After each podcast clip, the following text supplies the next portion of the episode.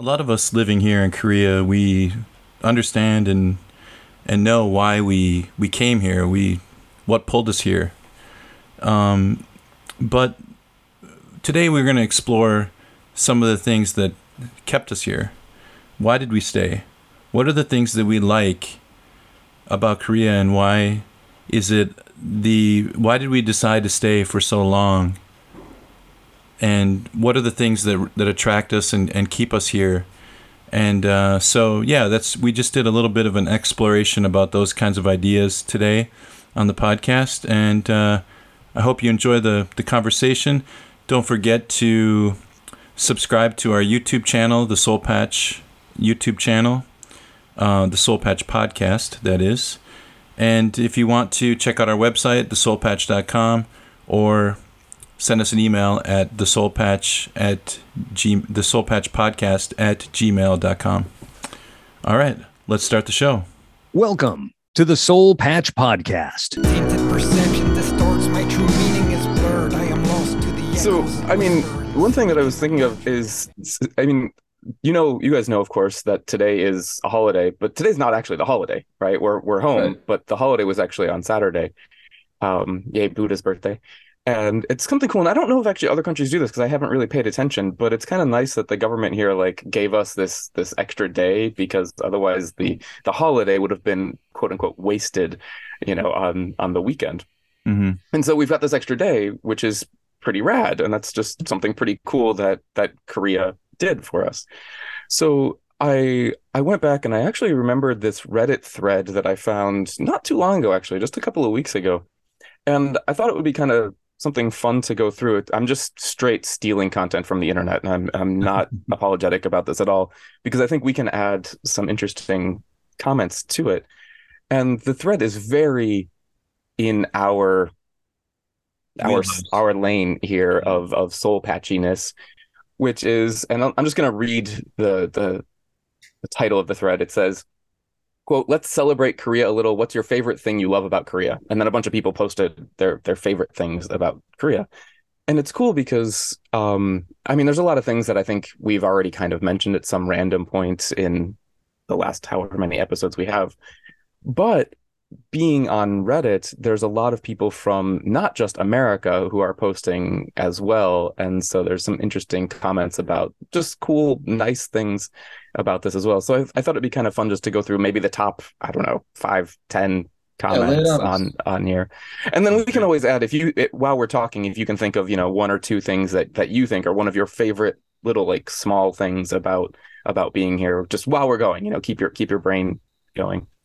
So, Um, the the first one actually is, and I think I think a lot of these are going to be easy, but the first one was um, someone from the U K was saying that working late here, and this is a, a young woman who posted, said they love being able to walk home on the busy streets and the shops are still open, families, couples are just out and, and doing things. Um, and it's also kind of safe to be out at night, whereas they were saying when they finish work in the U K, going home was a stress. They're speed walking, you know, kind of looking over their shoulder and everything. And so kind of, I guess this is like about nightlife being open as well as safety in, in Korea at night, which is something, I mean, like that actually did strike me really early on when I first came here. Cause I remember my first job, I was working at a hagwon teaching young little people. And I'll, I'll never forget. And I, I mean, I come from a relatively safe area of, of America. I was in Northern Phoenix when I was a kid, and then Flagstaff, Arizona. So not not dangerous neighborhoods in general. But, you know, when when we were growing up, there was the like, it's ten o'clock. Do you know where your children are? And like my mom was always being like, don't be out too late, stuff like that. Stranger and danger. And working at the hagwon, yeah, stranger danger, right? All of that. Mm-hmm. And working at the hagwon, I'll never forget how we would finish sometimes relatively late at night. I would have classes finishing at seven, eight, nine o'clock. And I remember talking to some of the kids, and they'd be like, "Oh yeah, I'm gonna go home. I'm taking the subway home." I was like, "Wait, what? You're you're, you're like ten. Right. It's it's nine p.m. You're you're walking home to take the subway home," and and that just being like blowing my mind. And then I remember walking around the park near my that first home where I was living, and there were families just out at ten, eleven o'clock at night, just chilling in the park, just walking around doing things, and it was so different, and and really you know, refreshing that that there didn't seem to be this this constant stress. It still seems strange that kids were, you know, doing hagwons at nine, but that's a different topic entirely. Yeah, but... I, I had a similar experience right off the bat when I arrived here. Mm. It was, I think it was within the first week. I wasn't working. I was staying at a at a friend's place, and uh, I this is in Busan, and he lived in a kind of a little older village. Like, uh, I leave the apartment. There's an alley next to it that I'm cutting through. And it's a dark alley. There's like really no lights. There's a couple of kids in the alley, and they're like, it's like it's a boy and a girl. They, they're maybe like seven, eight years old. Right. Like, yeah, and it's pitch black. I'm like, did they did they steal your like, wallet, right. man? What? Well, it was, I was more concerned for their safety. Right. Um, yeah, I had to kind of check myself. I'm like, okay. Uh, I think I might even told my friend later. I said, hey, you know. You know, is this all right? And something like this. Um, yeah.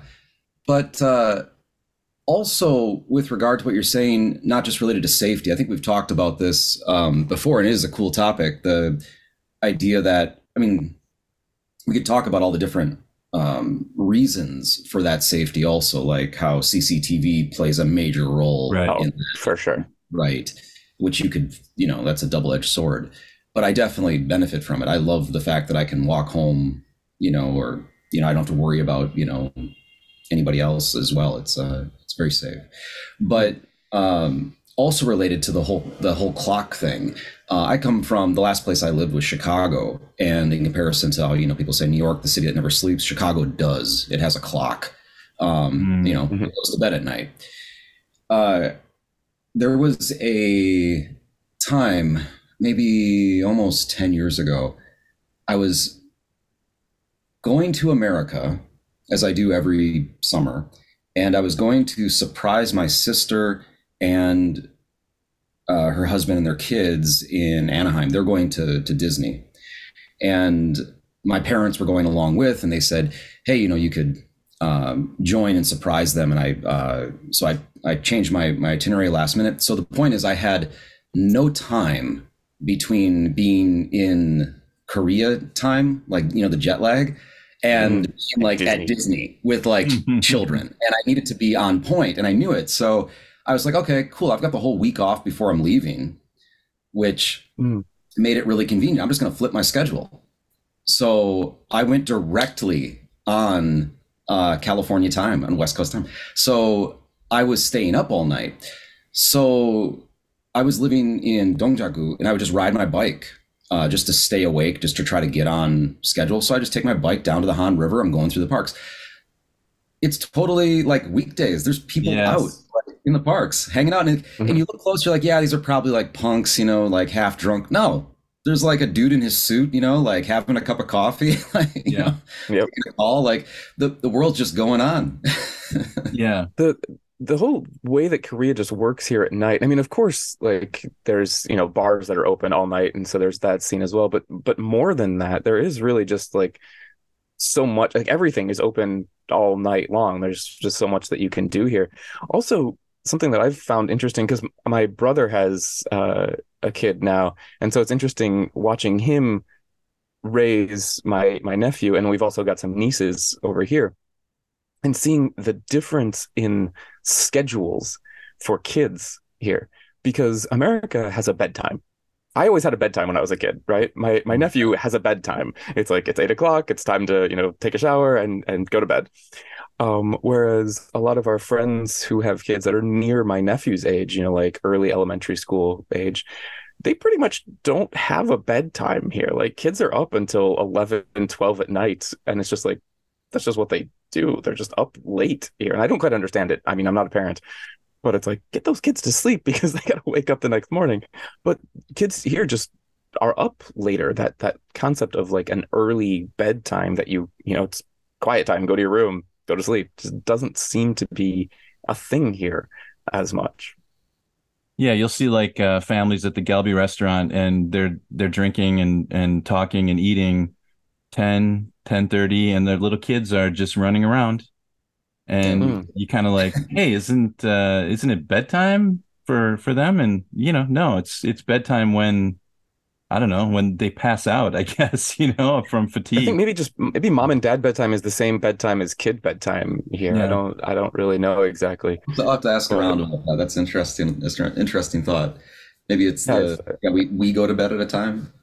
Yeah, so I've my, seen it a few times. I don't know in your, your house, but I, I grew up, uh, my family, I have three sisters, we're all really close together in age, all like within a year um, uh, of each other as we go down the line. Mm.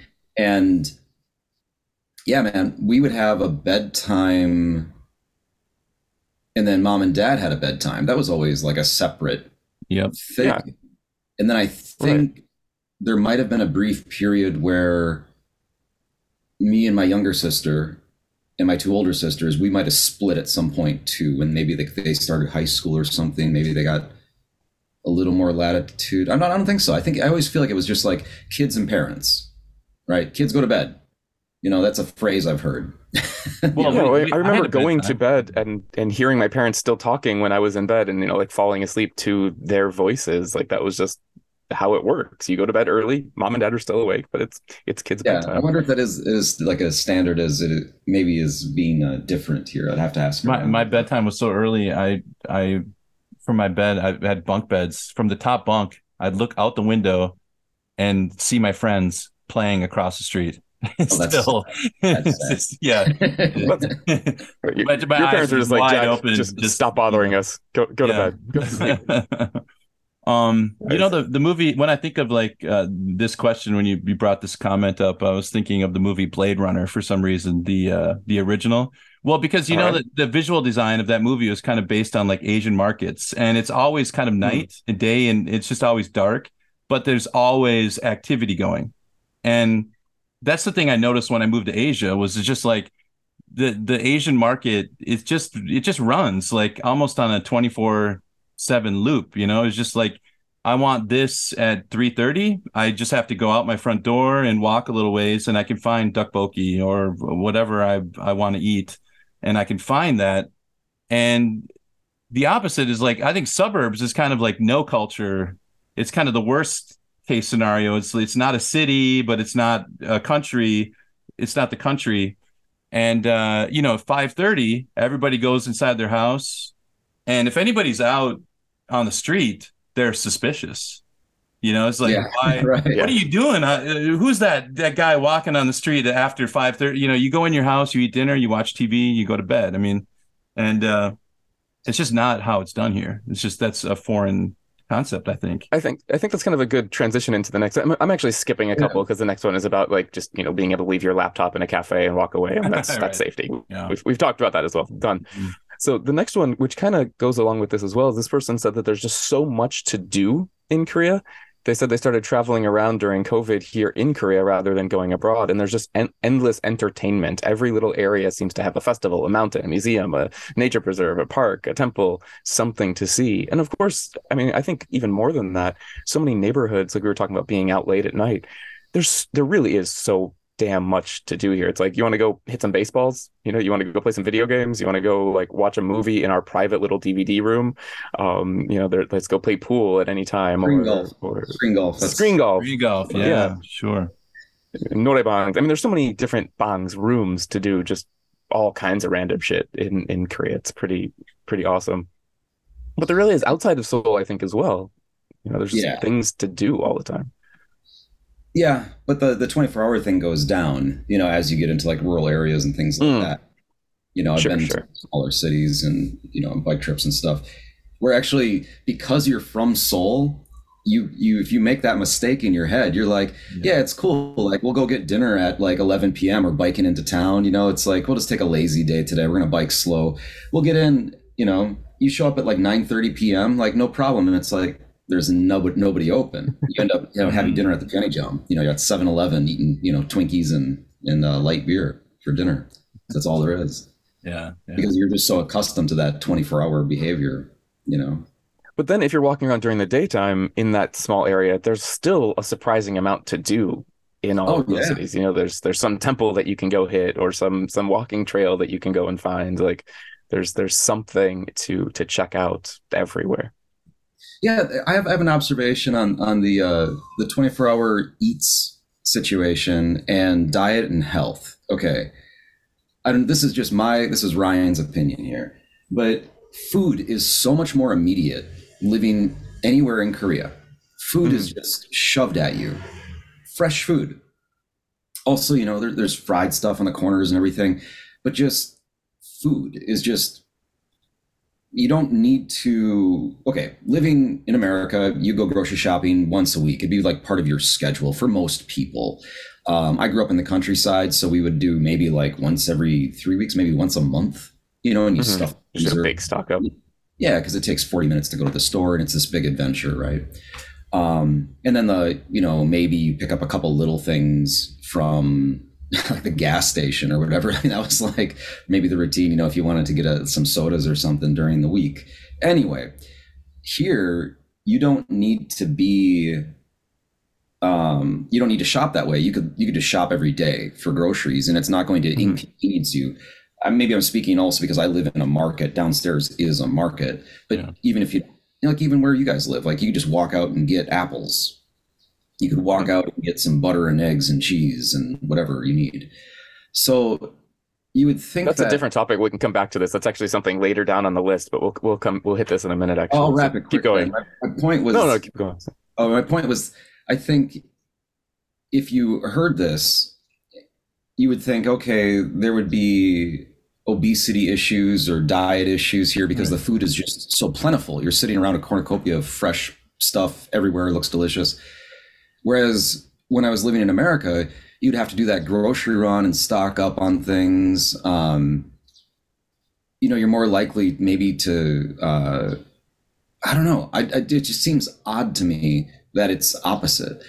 I, I really I think in terms of the health that you're talking about, I, I do think that actually the, the American system of stocking up would lead to slightly less healthy foods because you're not buying fresh. Now you're buying, I mean, you're buying some things that are fresh, but you'll yeah. eat all the fresh stuff in the first week and then you'll still have one or two weeks of food, you know, but it's like canned stuff or frozen stuff or whatever. Yeah, um, hot pockets and, and right, frozen sure. that kind of shit. Yeah. I never yeah, stuff like that. Yeah. The fresh stuff goes first. Whereas when you're shopping daily or regularly, you can stock up on fresh things more often. Um, it's, but I, it's I know exactly what you're talking about because I bought, uh, I stocked up on almond milk. I just bought like a couple of boxes, mm, and nice. it didn't, it doesn't last me longer. It just makes me drink more almond milk. If that makes sense, you know, like it's because it's there, sure. right?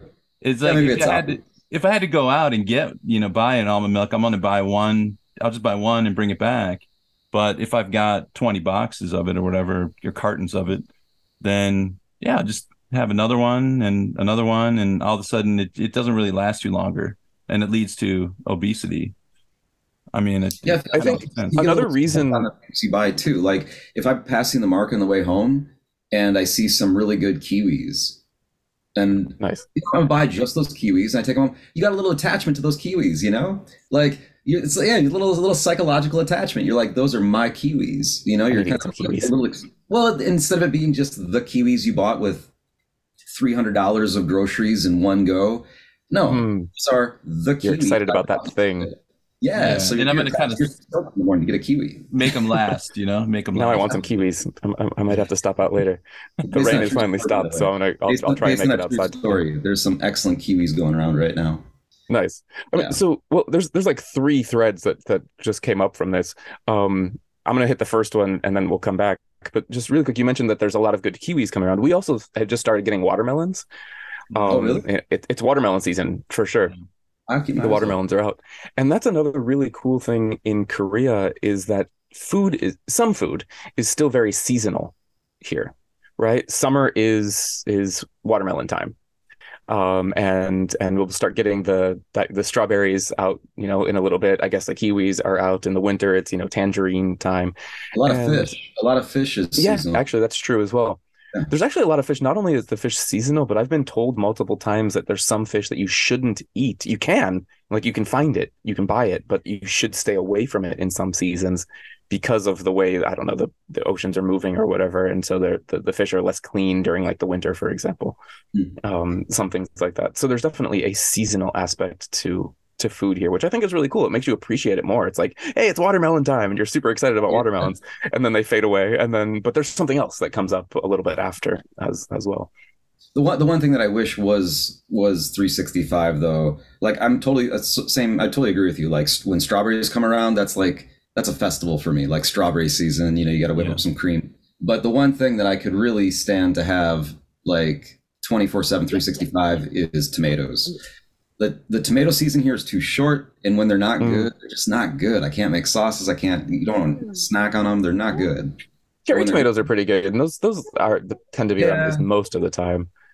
But yeah, yeah, I see what you're saying. You know what I'm talking about. Yeah, I, it's, um, I let it go. I let it go because it's I still prefer. But going back to something that you mentioned just a little bit ago, which I, I think is something else that I really do appreciate in, in Korea, and I think it actually leads into health a bit more as well, so kind of combining a couple, is you were saying that there's like, you know, the convenience store, the market or whatever, like all over the place. So it it does lead to health because we walk a lot more, right? Like the nearest convenience store when I was growing up as a kid was, you know, like a, a car ride away or a bike ride away. Whereas my closest convenience store I could walk to in one minute, maybe two, um, you know, and like even the market, I know, Ryan, you're in the market, but our market as well is like a five minute walk away. It's, it's nothing. So, you know, walking just happens, but that's also a really, really cool thing about neighborhoods here is that everything is really close. It's something that I actually saw a thread somewhere else about why people love college, you know, university life. I know this is seems like a tangent, but it'll come oh, around, good. Is because university is kind of like a mini city. And when you're on this mini city, you can walk to everywhere you are. You're comfortable in, in that. Yeah. Everything is convenient. You don't have to go far away. Like, you know, there's a little shop here. Your friends are just, you know, like one building away. Your your closest camp, your class is just, you know, another walk away. It's all it's all, all together. It's that one thing. And neighborhoods here are kind of the same thing. I don't need to drive to do ninety percent, ninety-eight percent of my shopping. You know, if I want to do a Costco run or if I want to go to the vet for our, our dog or something like that, then yeah, we got to hop in the car and drive. But almost everything else that I need on my daily things, if I need some milk, I need some eggs, I want some vegetables, even the small vet just around the corner, or if I want to go to like the, the E N T or some little clinic doctor or whatever I need, ninety-nine percent of everything that I need yeah, is cool. within five minutes of walking from my house. Yeah, it's like a village. It really is, exactly. And and I think that's the same for pretty much every neighborhood. I'm I'm sure, Ryan, you could say the same. Like there's probably a clinic near you that you could go to oh, if yeah. you've got the sniffles. There's, you know, food if you need to. There's whatever. Jack, it's probably I know you're on the you're outside of Seoul a, a little, little bit, I would imagine more, it's but similar. Still, Pyeongtaek is a big city. I mean, it's it's uh it, it's just it's not a suburb. It's just another city. Fair enough. You know? Yeah. That's the way yeah, like, like, yeah, like saying about the conveniences of things that normally would take a lot, like grocery shopping, that's just one thing. That's a good point. Like Kev said, uh, if you have the sniffles or something. I remember the last time I had a cold, I went downstairs to buy some broccoli and I just turned the corner and I go to the evening quad and just get, you know, checked out. It's yeah, like I yeah, yeah. got my broccoli, gonna pop off at the clinic for two seconds.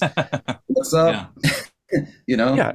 It, it's all right near you. There's, yeah, there's way pretty home, much everything. Post office. I walk past the post office. You know, it's mm-hmm. like click, click, click, click, click. I think it, it's yeah. like the things back home that were events are not events here. You know what I mean? Like going to the doctor was an event. Like you had to kind of prepare and, and get in the car and mom had to take you or whatever. And you, you have to, I don't know. It just seems like everything is much mm-hmm. more efficient and much more convenient in, in those terms when yeah, you're in a village, you know? I like this conversation. I think I think that lends to a lot of uh, man. I never really thought about it. That's. I mean, we've all ended up staying in Korea longer than we intended. Like every single expat that comes here, practically, uh, that has stayed long term. You didn't anticipate it. Ha ha. You know, stories about this, but suddenly it's ten years later. Yeah. Right, but for all the reasons that twenty you know, when people say, "Well, then why did you stay longer than you anticipated?" For all the reasons that I give. One of them that I never mentioned, I definitely can see it right now, maybe for the first time. It offers a level of chill. Mm-hmm. It's just like the amount of like, like when I think about having to go to the post office, like just for that example, all right, that's something I got to put on my schedule and I got to think about, you know, okay, I got to, um, you know, I got to drive over that way. I got to go there. Uh, but for me, it's just downstairs. And the next time I go out to get a soda, I can turn the corner, pick up the soda, go to the post. It's it's not a thing. I just there's a lot of yeah there's a lot of uh, events became non-events. Like yeah, most things running, you need to do is just like, oh, I gotta run to the store and just do it. Running errands. You remember, you know, like just mom getting in the the um, you know, soccer moms driving around in minivans, running errands, and a, a, like ninety percent of what they do is something that you could do outside your front door. You just turn yeah. left, I can get take care of that. Turn right, I can take care of all that. It's not. I, I just wonder if the concept of running errands is a little bit different here.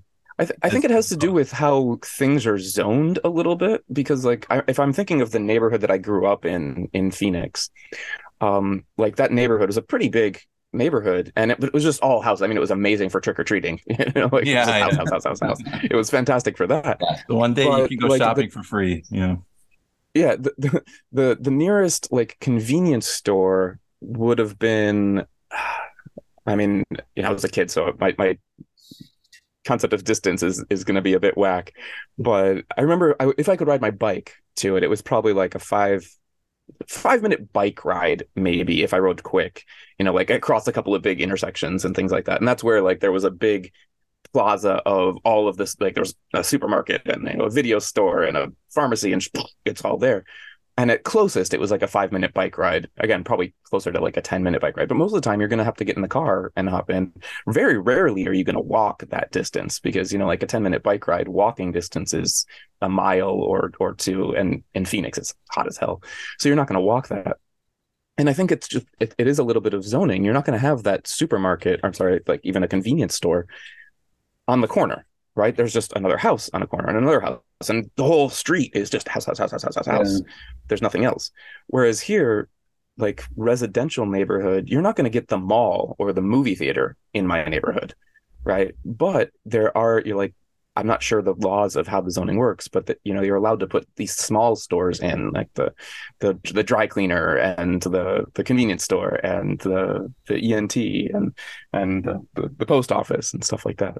That's that's kind of funny when you think about it. I guess in the States that it's an aesthetic decision, right? Like uh, even if you have a, let's say you have a larger apartment building, uh, that's a residential unit. In the bottom, there's always going to be a Pyeongtaek, a seven eleven or something like this, or an E-Mart every day where you can get, you know, here, yeah. staples and stuff like this. So so that that's like comboed. It's like a it's a no-brainer. It's like, well, we have all these people. We need to have something mm. that gives some quick convenience. They get some fresh vegetables, some fresh fruit, and maybe maybe even some frozen, like, you know, meats, you know, things like this. Some I'm thinking like E-Mart every day is they're pretty much yeah you know, yeah residential kind of area. But if you think about the American suburb, mm. so why don't we allow there to be that type of like quickie mart, um, I don't know what they're called anymore. Like, one, like no, I'm not like a seven eleven, but like a more extravagant one. There's one. What is it called? It's Walgreens. The, is it Quick Stop? Quick Stop? Man, I don't. I don't even quick know. Quick Stop is a thing, but what am I thinking of? I'm thinking, thinking of like Kevin Smith like, movie. I think. No, I'm thinking of like they're in Wisconsin. They're like the seven eleven. No, it's big. big. It's like yeah. you can like have a, lunch there. Huh? Quick Stop. Want to say, I just might have it's made like, that. Okay, all right, we'll research it. it research it. Like, stop. It yeah, my brain just stopped. My no. brain stopped. I don't know what's going on there. Um, but anyway, those those places you'll find them on the on ramp to the freeway, away mm. from the suburb, and it's an aesthetic thing, right? We don't want to have this commercial lights and neon and stuff next to our houses. We want the village to look just like houses with these uh, little plots, these little lawns, and everything. And I mean, it is aesthetically um, pretty, but yeah, it, it creates the situation where if you wanted to go get a soda, you got to get in your car. Right. Yeah. yeah that's that the, need, that's the trade-off that we made, right? When we moved from the cities to the suburbs, the, the selling point was everybody gets a McMansion, but yeah. the downside is you're you're twenty or thirty minutes outside of the of the downtown where you had access to all of those things. And um, I think in Korea they, they just made the calculation in their head. It's like, we'll just live in a smaller space. We'll just we'll just learn to to get along together, kind of shoulder to shoulder. But what we get in return, I think, is very attractive to people like us that have stayed here. Is that we we don't mind that kind of shoulder to shoulder the closer proximity to people, where, you know, where, where the trade-off is, we get all this convenience on top yeah. of it. And like you said, you I don't would, have to I would be happy for a little bit less shoulder to shoulder.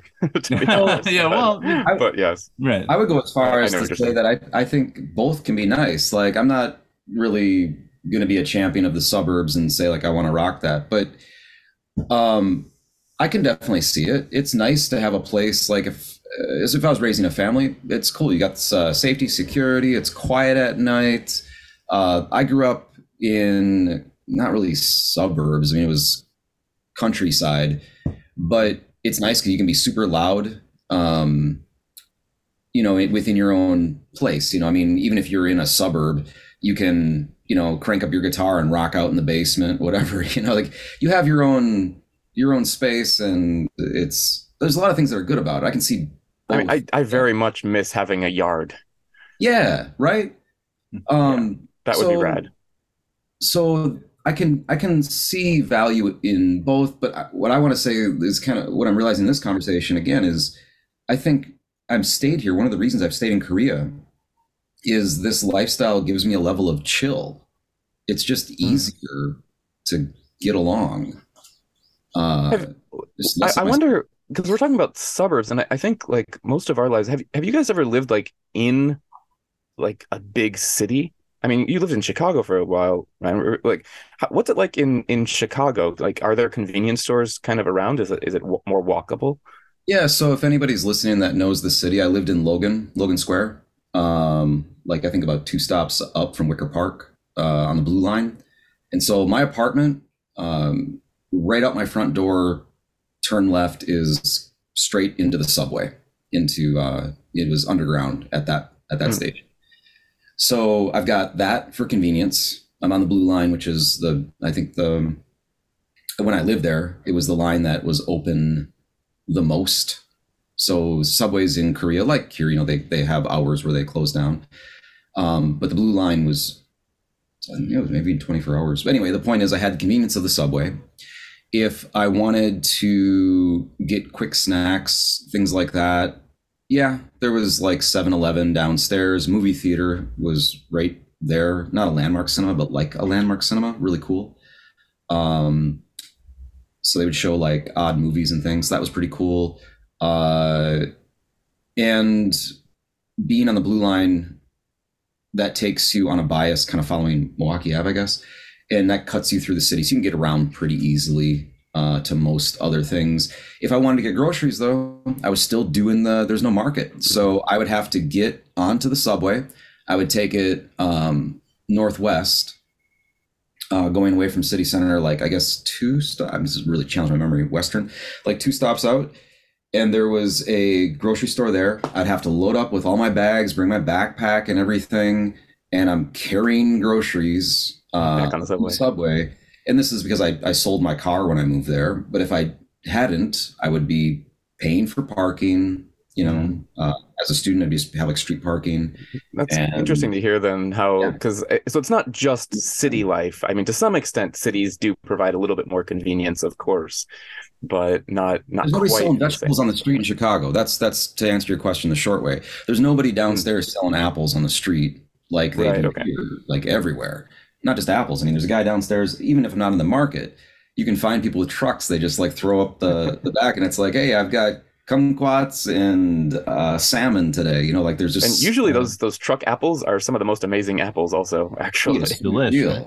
It's sweet. They're, they're pretty rad. Um, I, I lived in Los Angeles for a year and a half and uh, right, right in Hollywood. So, uh, but you still need a car in Los Angeles because of the, it's just urban sprawl, right? But um, now, Western you know, it, American cities are are very urban sprawly. Phoenix but it's not area. chill. It's not chill like here. Like like you said, you know, the apples guy and that sort of stuff. I mean, it's kind of like Seoul, but if you added guns, you know what I mean, or something. You know, I mean, it's just like it's not it's not a place where you just go for a leisurely stroll at uh, two o'clock in the morning. You know, so you would.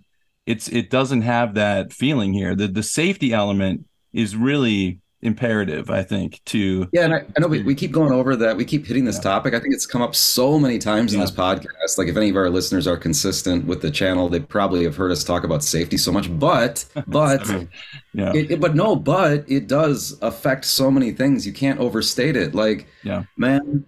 Um, we're, it's starting to become warm right now. Okay, we're getting into, you know, summer's about to hit. I'm a runner, and when this heat hits, I don't want to run in this crap, and I also don't want to get up early in the morning because it's summer break and I'm a teacher and I got time off. So I want to go when I go running. I'm going to go out at midnight. I don't care. And you know where I want to run? I don't want to run near any other people, right? I want to get away because I want to zone out. I put on my AirPods, noise canceled. I'm I am a target. you know, like, we found like, his body at Griffith yeah, Park. Uh, I'm, you know. Yeah, I'm gonna go to the darkest park I can find. I'm gonna be barefoot running with my noise cancel headphones, all alone at one a.m. Like, you also got nothing to steal. yeah, well, that's true. I mean, you can kind of see he's wearing a pair of shorts. They could take the shorts. I'd be really in trouble then. But uh, yeah, and I don't have a care in my mind. Not a care in my mind. Yeah, yeah. And again, it's double edged. It's because I know Big Brother's watching every inch. Yeah, right. there, there, so there is that. It's kind of dark, but um, I love it. I absolutely love it. Yeah. yeah. Likewise, you know, what's uh, what's next on um, this? So some of these are kind of repeating a little bit as as well. I mean, there's a lot of like safety. Oh, here's actually a, a good one. Genuinely nice people. You can think of a billion times, but Tuesday they give examples of just like chill people helping you. I think that that's an interesting one in, in Korea. I think living in Seoul, people are really friendly, but living in a city of ten million people, people are also really um, pushy. Uh, yeah, not just pushy, but um, don't really care as well. Like just, you know, on their own, they're on their own path, you know, during during the day. Mm-hmm. So sometimes people are willing to help, and just because there's so many damn people around, there's there's you know a lot of people who who don't seem to to pay attention. I think there's like much. there's a really a deep a deep drive within the Korean psyche of wanting foreigners to like Korea. Is it, do, you, do you guys agree with that? I don't know if you'd agree with that, but there, I've I've had yeah. that experience where I just feel like they really want you to, they really want to to sh- shed a, a good positive light on it. So I've mm. had people walk blocks out of their way to help me find a place. You know, just a, a middle-aged guy, you know, just kind of grabbed my arm and, and walked me together to the place I was trying to find. I'm like, wow, he did not have to do that, you know? And and I'm not saying, I'm not dismissing him as not being a nice guy, but I, I did get the feeling it's like, you know, he he they, they do want you to appreciate the, the country and what, what it has to offer. I was just watching a an interesting documentary about the Olympics here in Korea in nineteen eighty-eight. And it was a fascinating documentary. If you guys want, let me know. I'll, I'll send you the link. But um, it's one of the things that was really cool was when the Olympics were announced here in Korea was, of course, years before the Olympics actually were held. And so, you know, they had a bunch of years to to get things ready for it. And and a lot of the getting things ready is, you know, stadiums and infrastructure and, and shit like that. But a something that the in, that the documentary was showing was not only like the big stadiums and things, but like reporters going on the streets and just like looking at things and being like, oh, we need to get this ready for all of the foreigners coming in. You know, like what would they, what would, what would people coming from outside Korea think when they go to this restaurant and, you know, it's all rusty tables and, and things.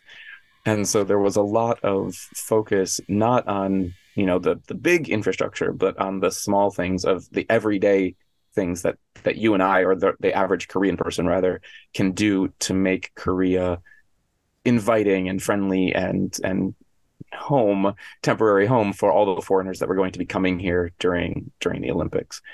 Um, and so to some extent, yeah, I mean, definitely Koreans do want to to show best face to to foreigners coming in. I mean, granted, this was thirty years ago in, in the Olympics, you know, things are a bit different today, but um, in general, I think that is still...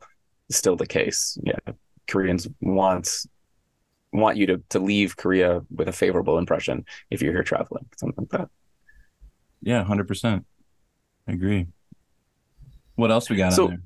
Yeah. Well, actually, I was thinking, do, do you guys have anything, have you thought of? I'll, I'll tell you one that I, I thought of when I first saw this post. One of my favorite little things in Korea, and I've mentioned this to Ryan a couple of times, and it's something that'll just, I'll never get over, and and I just love it, is how you'll so often see, and I see this with my in-laws a lot, but not only with, with them, especially with the older generation here, where you'll see older Koreans, you know, walking through some mountain or somewhere, and they'll look down at some grass or something and be like, "That's food."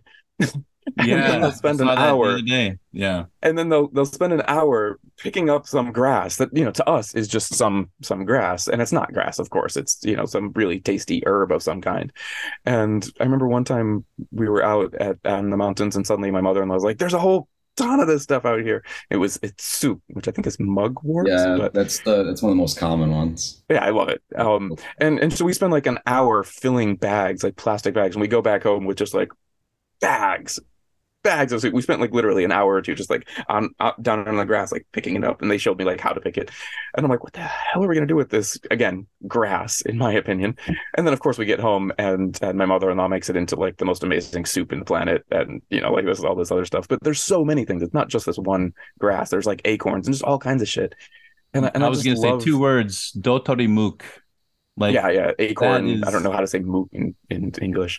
But yeah, like putting yeah. porridge, the ginkgo, no, not, not porridge. The ginkgo berry, the ginkgo trees. Oh, mm. I love those. And th- yeah, that's a funny terrible, one because those smell yeah. like shit when you step on them. But, you know, yeah. if you like dry them out properly or like cook them, then they actually can be yeah, tasty. And the the image that you're describing, you know, up like in the mountain and stuff, maybe for a, a lot of listeners that haven't been here have seen it. Like, that's like, oh, that's pretty cool. But I, you could imagine it. It's like someone picking apples in the forest. But you will also see people foraging downstairs next to Seoul Station, like wherever there's wherever there's yeah. plants. You know? Yeah, like yeah. The whole it's, strip it's... In, in Itaewon, like from Itaewon, like from Noksapyeong Station, going towards the mountain. There's all those ginkgo trees. Mm. And, you know, it's a what is it, like six lanes of traffic right there, whatever. And there'll be people out there with plastic bags. They're just picking up all the nice ones, all the nice berries. And I feel mm-hmm. yeah, and it's something that I just I I I, I think it's a really cool. It's an interesting bit of knowledge, and and it's it's not going to completely disappear in Korea. I mean, because that food, it like suku, you know, like mugwort soup is is is a thing. I mean, there's there's a song about it, um, but the like that's not going to disappear. But I, I think like the younger generation isn't won't go out and just completely pick it, and so there's still just a lot more of that, like. Uh, what's, what's what kind of knowledge is this that where people are, you know, using nature and still understand how how this works. And a lot of this, I mean, comes back from the fact that Korea was poor as shit, you know, just fifty, sixty, seventy yeah. years ago. And so, I mean, why else would you think that acorns are food? It, it's because you have no other option yeah, to, to make it. But it, it I often has wonder led to some interesting things. I wonder about this too, like Kev, um, I was, I, I did uh, Kimjang with Kev's family one year. So, mm. That, that Kimjang is like the that's the the making kimchi, you know, oh, like day. Yeah, yeah you me. make massive batch of kimchi. Like, how many yep. heads of cabbage did you guys do? Um, the, the first year I joined the family, we did like a hundred and something heads of cabbage because we were making it for like a bunch of different aunts and uncles and and things.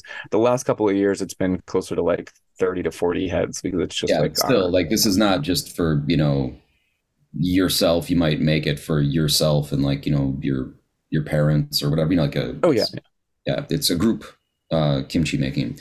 So for example, that seemed to be piloted by your aunt and your mo- mother-in-law, mother-in-law right? mostly. Although yeah, aunt is definitely helping, but okay. yeah. So, okay. So it's mother-in-law's. So would your wife take over that? No, she has exactly. no attention. Yeah. So I wonder about no. this, and some of it, um, I can't argue against that behavior because some of it's become impractical. Like, it's a lot of goddamn work. The house I live in, it's a lot. The it's a two-story house, and the lower floor is a grandmother. She's uh, late eighties, and mm-hmm. she'll get a bunch of gochu, a bunch of chili peppers, mm-hmm. and we have a courtyard, a gated courtyard, and she takes the chili peppers and she lines them up all on like a there's a brick wall. She lines them up end to end, like little soldiers, all the way down. Like, just to lay them out would take about a half hour. It's the entire mm-hmm. length of this thing. She has them all down the railing on her uh, her balcony. She has a little stone balcony, all lined up, positioned to be in the sun. Okay, starts to rain a little bit one day. She gathers them all up, you know? I leave the house, I see it's kind of sprinkling a little bit. I'm like, oh no, she's gonna rot her chilies. I come back, they're all gone. I'm like, oh, she probably gave up. Nope. Next morning, she's laid them all back. Do you know how, you know what she's making with this? She's making gochugaru. She's making uh, yep. chili powder, right? right. So she's yep. just buying them to grind them. Do you know how freaking cheap chili powder is? Like, you could, and we live in a market. Like, you could just go and buy a freaking bag of it for a buck. I mean, it's right she's there. She's laying it out like it's gold bullion or something, you know, just, uh, yeah. yeah. She'll, she'll, I'll come home. She has a clothesline. She, she's drying like, uh, gaji, the uh, eggplants. And she's got fish hanging up, drying. You know, you could just buy all of that in front of our door, but she's doing it. She's all her kimchi pots, which is not just kimchi, like the kimchi that, you know, listeners are picturing, like, you know, uh, the, you know, red cabbage, uh, spicy cabbage. She's pickling things in gigantic uh, Legend of Zelda looking, you know, pots, right? She's got just, you know. Yeah, my mother-in-law is, makes doenjang and those those big things. Like yeah, she makes her own doenjang. Um, yeah, I think she's made kanjang soy sauce as well, which is like, how do you, how do you even make soy sauce? Like, yeah, and this is this is like an eighty-eight-year-old grandmother living alone, mm. and that's just, that's her jam. She's doing it because she does it. Yeah. So I feel like you can't expect anybody to pick that up unless they think the hobby's cool. Yeah, I mean, like with kimchi specifically, every year my mother-in-law for the last few years has just like been kind of complaining about how much work it is, because it is like the kimjang, like that that you came and joined, Ryan. That's just the day of the, the actual making the, the kimchi itself. You know, like putting the sauce into the cabbage to put in the pots to to save. But there's like a week of prep. Oh yeah, right, right. As well, because it's like, you know, chopping up a hundred, you know, um, uh. radishes and and prepping the cabbage as well. Like, it's not just fresh cabbage. You've got to, like, you know, um, like brine, kind of quick brine the cabbage overnight. So, you got to dry um, it out. There's it, there's a it's a proper amount of work. Like it, it takes a week of of of work that my mother-in-law and father-in-law, like, I'll go down for the, the week and they're just like um uh, shelling uh mono garlic, um and like my father you knew the Korean there, word like, for that, but the English one is the one I had you... to think of the English word. Yeah, yeah um he's got like a bucket of garlic and he's just sitting there like for two days just like just shucking garlic just shucking the garlic and it's just it's a it's a lot of work. And every year she's getting older as well, and and she's like, oh, this is so much damn work. And my wife is just like, stop, Mom, like we can buy it online. And and honestly, these days this, there's some pretty good kimchi that you can buy online. Like, it's not just the imported stuff from from China. Like, there's some pretty proper good kimchi that you can buy. And my mom's like, yeah, but it's just not the same. But do, do you think that like what well, your you your mother-in-law is is talking about is the loss of in, the institutional knowledge? Like, they don't want to lose that, because I mean, we oh, no, she just likes the taste home, of her right? own kimchi more. You think she just, just thinks more, okay. Yeah, it, it's just like, why would I buy it when I could make it? It's it's that it's definitely it's that idea of why would I buy it when I can make it at home? Mm-hmm. Like, uh, like if sometimes I'll be like, oh, you know, I'm I'm craving some kind of food, whatever whatever it is, and I'm like, oh, I'm kind of thinking of getting this. She's like, she's like, don't buy it for dinner. Just just go out and get the meat, and I'll make it for you tomorrow night for dinner. You know, like, don't buy it, don't don't order it. You know, like, I'll make it for you in a couple of days. It's so, um, for me, it's like like you know, I like cooking, right? So for me, it's mm-hmm. just subtle quality shifts, like. I could easily use canned tomatoes. I don't think I've used canned tomatoes in ten years. I would rather just make my own sauce. Is it that much different? Like, if you tasted what I made with it, would you be like, oh, it's so different? Maybe not. But for me, it's just kind of knowing that it came from a whole food. And I'm not that big of a nerd about it. I don't care. Like, if, if someone like served me something that was in canned, canned tomato, I don't care. Great. If maybe I couldn't find tomatoes and I had to use a can, fine. But yeah, I just kind of default to it. But that's because I'm stoked on it. In a way, like, it's kind of a pattern of behavior.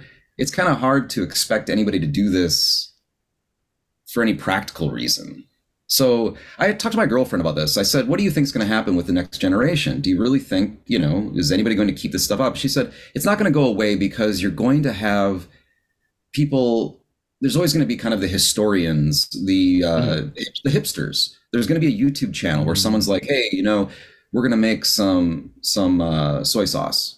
And we're going to take you through the year-long process to make some fantastic, you know, soy sauce or something.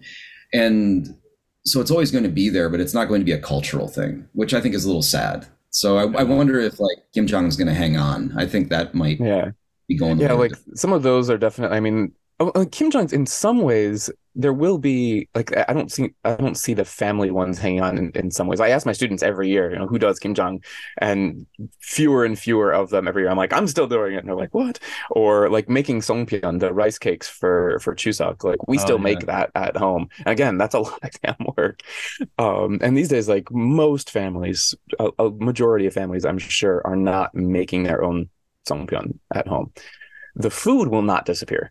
Right. There will always be people making it in the market. You can go and there's the entire banchan. There's the side dish shop, and they will have all of these, including the sukguk. And, you know, there's people with all of these little things. Like the food will remain. But yeah, the, the culture of like my family sits down and and makes kimchi one week that will last us for the next year yeah. is, I mean, my wife would not continue it. There's there's no way. I, I, I'm sure. Of I think there could be some staying power in one scenario. I notice in my market, I just, I call it mega Gimjang because I don't know what it, it's like a community organized event.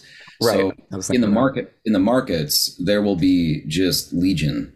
Um, mm-hmm. Everybody's out. There's like a hundred people making kimchi together. Nice. And I don't know how the, maybe the city, you know, it's public. They probably organize it. It's probably like a buy-in for the ingredients or something. So I could see there that. Are like volunteer kimjongs as well that people will do in different community centers where you'll go and help make kimchi that then gets distributed to, you know, like less fortunate people around the city, things like that. Yeah. So, yeah, I mean, things like that I don't think will disappear because, again, kimchi is, I mean, you can't have Korean food without kimchi. And so kimchi needs to be made somewhere, somehow. And so there definitely will be people making it, and it won't all come from factories, but yeah, like the small families doing it, it won't completely go away, but uh, mostly I don't I don't imagine it lasting past another generation or two in most cases, at least. This yeah. this one is uh, kind of dovetails. The thing that I appreciate about Korean culture that I've experienced is the, the kind of entrepreneurial spirit here, I feel like is is stronger than even in the United States. I don't know if you guys feel that at, at all, but, you know, even like Kev, you're, you know, we're teachers, but we're also private contractors. We're, you know what I mean? Like there's, there's this, this element of just kind of like, um, th- it's not wasted time. Do you know what I mean? Like there, the, the downtime factor is different here. It's, uh, I feel also like, in summer, you know, yeah, you just kill, you could kill an afternoon, but there's, you know, I don't know. I just, I just feel like there's, there is there that it, it kind of connects to that, like making your own kimchi thing. It's just like, um, why, you know, why spend the money when I could do it myself? Um, what other ways, you know, what other avenues can I explore? There, there's just always a kind of, uh, uh, a, a kind of searching for that. Um, so that's something I appreciate about the, the culture. Yeah. I, I, I can dig that idea, you know, growing up. I mean, uh, Jack, you come from a pretty rural area as well. Like, it's not something you talk about. It's not a big deal. Uh, I don't know how to summarize it without making it sound like it is, though. Like, it's not about just frugality. Um, but for example, I could, I could go to IKEA and buy furniture, you know, but why do that when I could just go to the, you know, Menards or um, Fleet Farm, buy the lumber? If it's a simple enough object, any moron can knock it together. If you got a circular saw and, you know, a drill, you can figure it out. Like, for, there's a sense of like um, satisfaction in that, even though you've taken extra time, and you could look at that time. I've often thought about it since being in Korea. That's definitely something that's that's uh, a big a big difference. Is things here that I bought that I never would have bought if I still lived in America because of the fact I could just make it, but now I would buy it because of the inconvenience of having space to build anything. Right. And I start to think about the time lost on labor plus cost or minus cost. Do you get my point? Like I could buy, um, a bed frame from IKEA, and it's going to cost me more than if I knocked it out myself. But to knock it out myself, the amount of time it would take, you know, equal to how much money I make for my labor typically in my job, my career, you know, it, it's it's absurd, but you you just uh, you wouldn't do it. So yeah, I don't know. Like, I feel there is a bit of that um, that goes into qual- there's certain things like making your own kimchi or, you know, making your own tomato sauce. It is like, could I save money just buying it downstairs? Just buy kimchi downstairs. Mm. But yeah, there's a certain self-satisfaction in just being able to make things on your own. I think all humans have that. I mean, yeah, they ignore it to degrees, but yeah, maybe other people get into it or don't get into it, but I think everybody likes so, to, you know. Anything you guys want to to add to to this before we wrap up? I don't know. This is a fun conversation. Have we covered yeah. it all? No, I think all the awesome it. things. Yeah, yeah. That was, that was right. a lot more awesome things. I don't think we covered all the awesome things. No, that, that was it. That, that was it. Yeah. That was One hour. No, there's there's That's of course food. more. Um, but yeah, those are just some of the the, the cool things that, that that Korea can hold for us. And I think we, we could do we could do a part B of this episode. Do another like highlights. I feel like, you know, we touched on what we hit like um, safety, convenience, you know, like logistics of life. Uh, and then we always go back to food because that's such an easy and fun topic. Right, right. But I feel like we we could find like three more and, and do another another episode. This was fun. Yeah, definitely.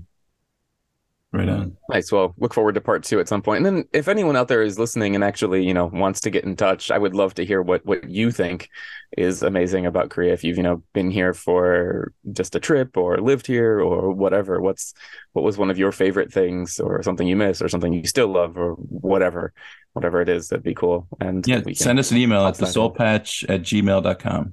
the soul patch at gmail dot com. Yeah. And nice. uh, check out our website, the soul patch dot com. And uh, Kev, do you want to take us out? No, I think I just did. You just did, right? See you all next time. Later. Bye-bye. All right. Cheers, guys.